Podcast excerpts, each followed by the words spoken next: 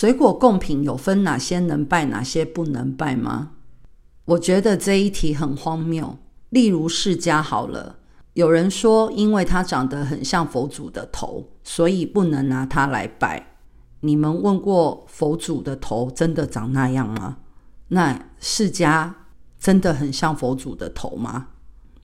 总的来讲，你想要拜什么水果就买什么水果。